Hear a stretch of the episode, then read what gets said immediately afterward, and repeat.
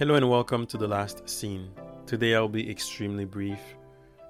I just wanted to talk about the last scene of Stranger Things season 4, chapter 4, Dear Billy. I will not say much because I don't want to spoil it. Iconic and heartfelt.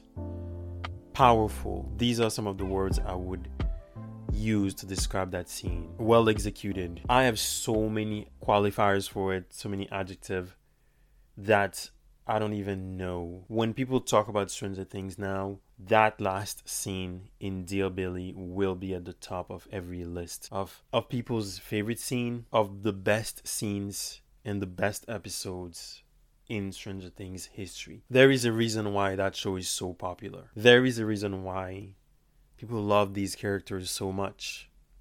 And all of that was on display in the in the entire episode. Some of our characters are in great danger, life or death, and it's just the way they capped it off is just perfect. The music, the tension, the the suspense. It's just perfect. is just awesome. 10 out of 10. It tells you so much without saying too much.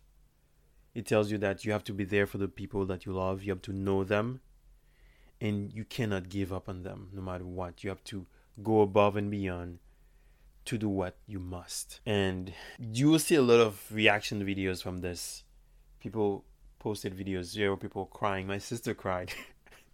but every time I watch it, even I watch it a couple times, I watch it at least four four times. It's it's still emotional to watch this. You should go ahead and watch it. That's what I'm recommending. Go ahead and watch Stranger Things.